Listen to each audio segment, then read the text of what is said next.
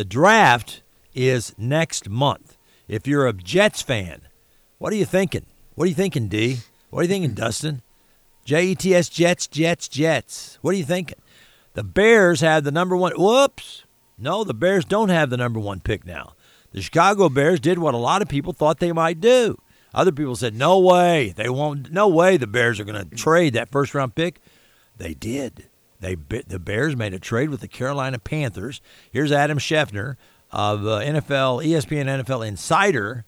Uh, Adam Schefter on what the Bears get from Carolina.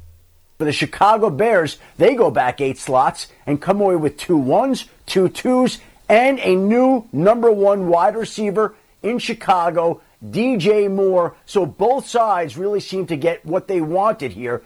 Now, here's Adam Schefter on what Carolina's looking at, what their thinking was on the Bears trade. Ultimately, Carolina felt like this was the right compensation package. The Panthers believe they have 48 days and they've got the right coaches in the building right now. Frank Reich, Josh McCown, others, their general manager Scott Fitterer, to assess this quarterback class and to make a decision.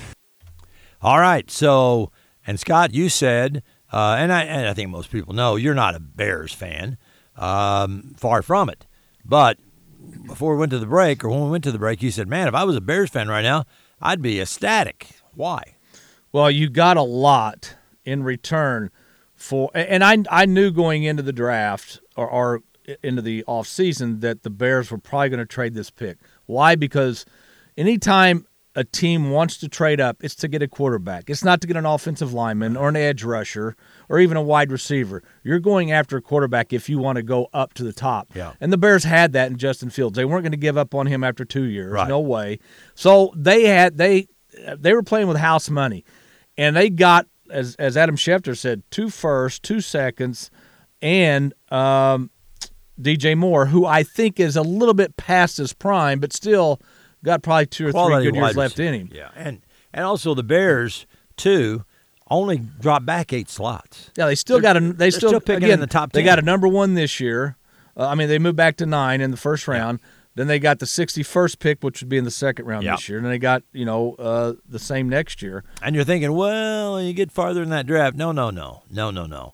Jerry Rice was drafted late. Tom Brady was drafted Mm-hmm. late. Uh, ben Roethlisberger was drafted late. I mean, come on. The starting quarterback for the Pittsburgh Steelers this past year Kenny Pickett, was drafted late. I Brock mean, Brock Purdy, Mr. Brock Irrelevant. Purdy, he was the last guy picked. Marquise Colston years ago for the Saints, Mr. Irrelevant. Yeah, yeah, and and you get some of the best players in rounds four, five, and six. Well, that's where you get. That's where you find those gems. That's where you find those diamonds in the rough. But I, I, I think if I'm a Bears fan, I'm very excited about this because you know you moved down eight spots, but you but you didn't need a quarterback. Right. That's the whole Right. key. If you need a quarterback, you're not trading out of that spot. No.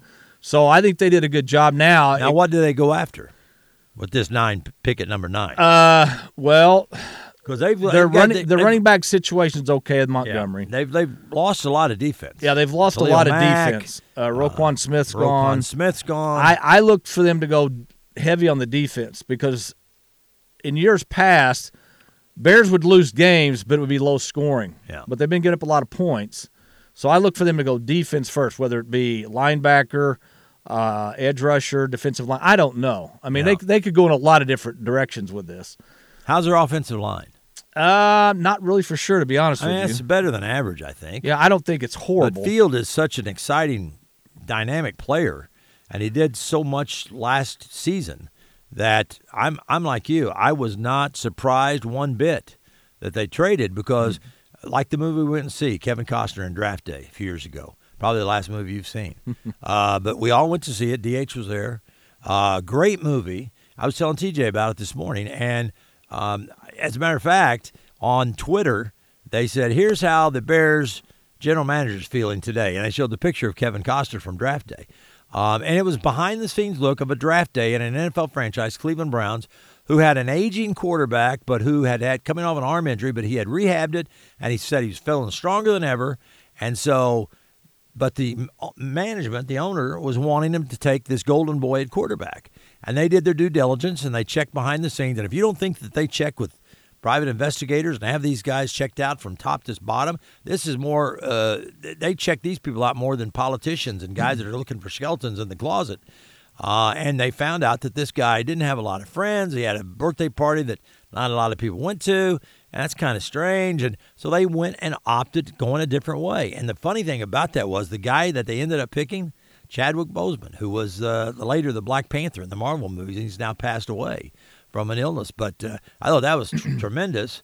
And uh, but it's a great movie. And if you get a chance to see it, Kevin Costner in Draft Day, and you'll see what we're talking about because it is really high high drama. It's a great movie. The Bears might do at number nine what the Bengals did, and I remember a lot of the Bengals fans, a lot of experts, so-called experts, says you know the Bengals need to go after uh, offensive linemen Yeah. to protect Joe Burrow. And they went out and they got Ja'Marr Chase. They've got they've drafted Tee Higgins. So you might see the Bears saying, you know what, we've got Justin Fields. He needs as many weapons as possible. Yep. And if there's a stud wide receiver there at number nine, which there probably will be, Oh yeah, they may go they may opt to go that route than than the defensive route. yeah. So Or defense first, and then pick a wide receiver in that sec- that second round. yeah, it, it They got two first round picks well, they got they got one first round pick this year. They got a first round pick next, year. Yeah, But they've got the 61st pick which is this year, which is the Yeah. second round. Thank now, you.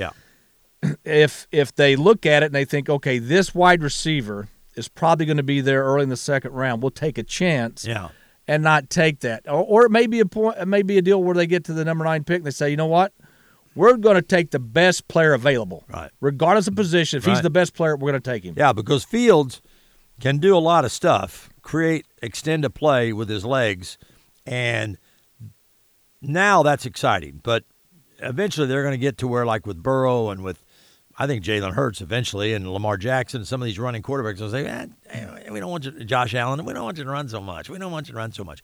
Uh, Patrick Mahomes, you know, but they, the, the thing that they do is what Fran Tarkenton used to do, and people forget how he revolutionized the game.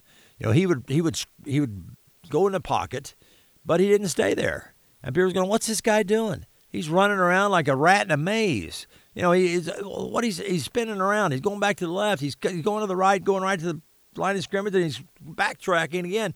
And he would drive guys nuts. But what he was doing was extending the play because anybody will tell you that a defensive back, you can be the best defensive back in the world, but you can only cover the best wide receivers in the world for just a few seconds. I'm talking 20, maybe 25 if you're really good or if the guy slips. But eventually, if the quarterback's scrambling back there and that wide receiver sees it and they're on the same page, and I'm thinking Travis Kelce and, and Patrick Mahomes, I'm thinking Ja'Marr Chase and, and Joe Burrow, you know, um, Tyreek Hill and, and uh, Tua, who just got a big contract extension. Did you see that? They gave him the contract extension. But I'm thinking that because you're never going to stop that guy because then he's going to break off his route. Oh, I thought he was going to go a deep post. Nope. Now he's comebacker. Now he's sideline. So you can't cover him for that long. And that's what these quarterbacks do. And Fran Tarkenton kind of started doing that. Now he was the anti Jim Hart.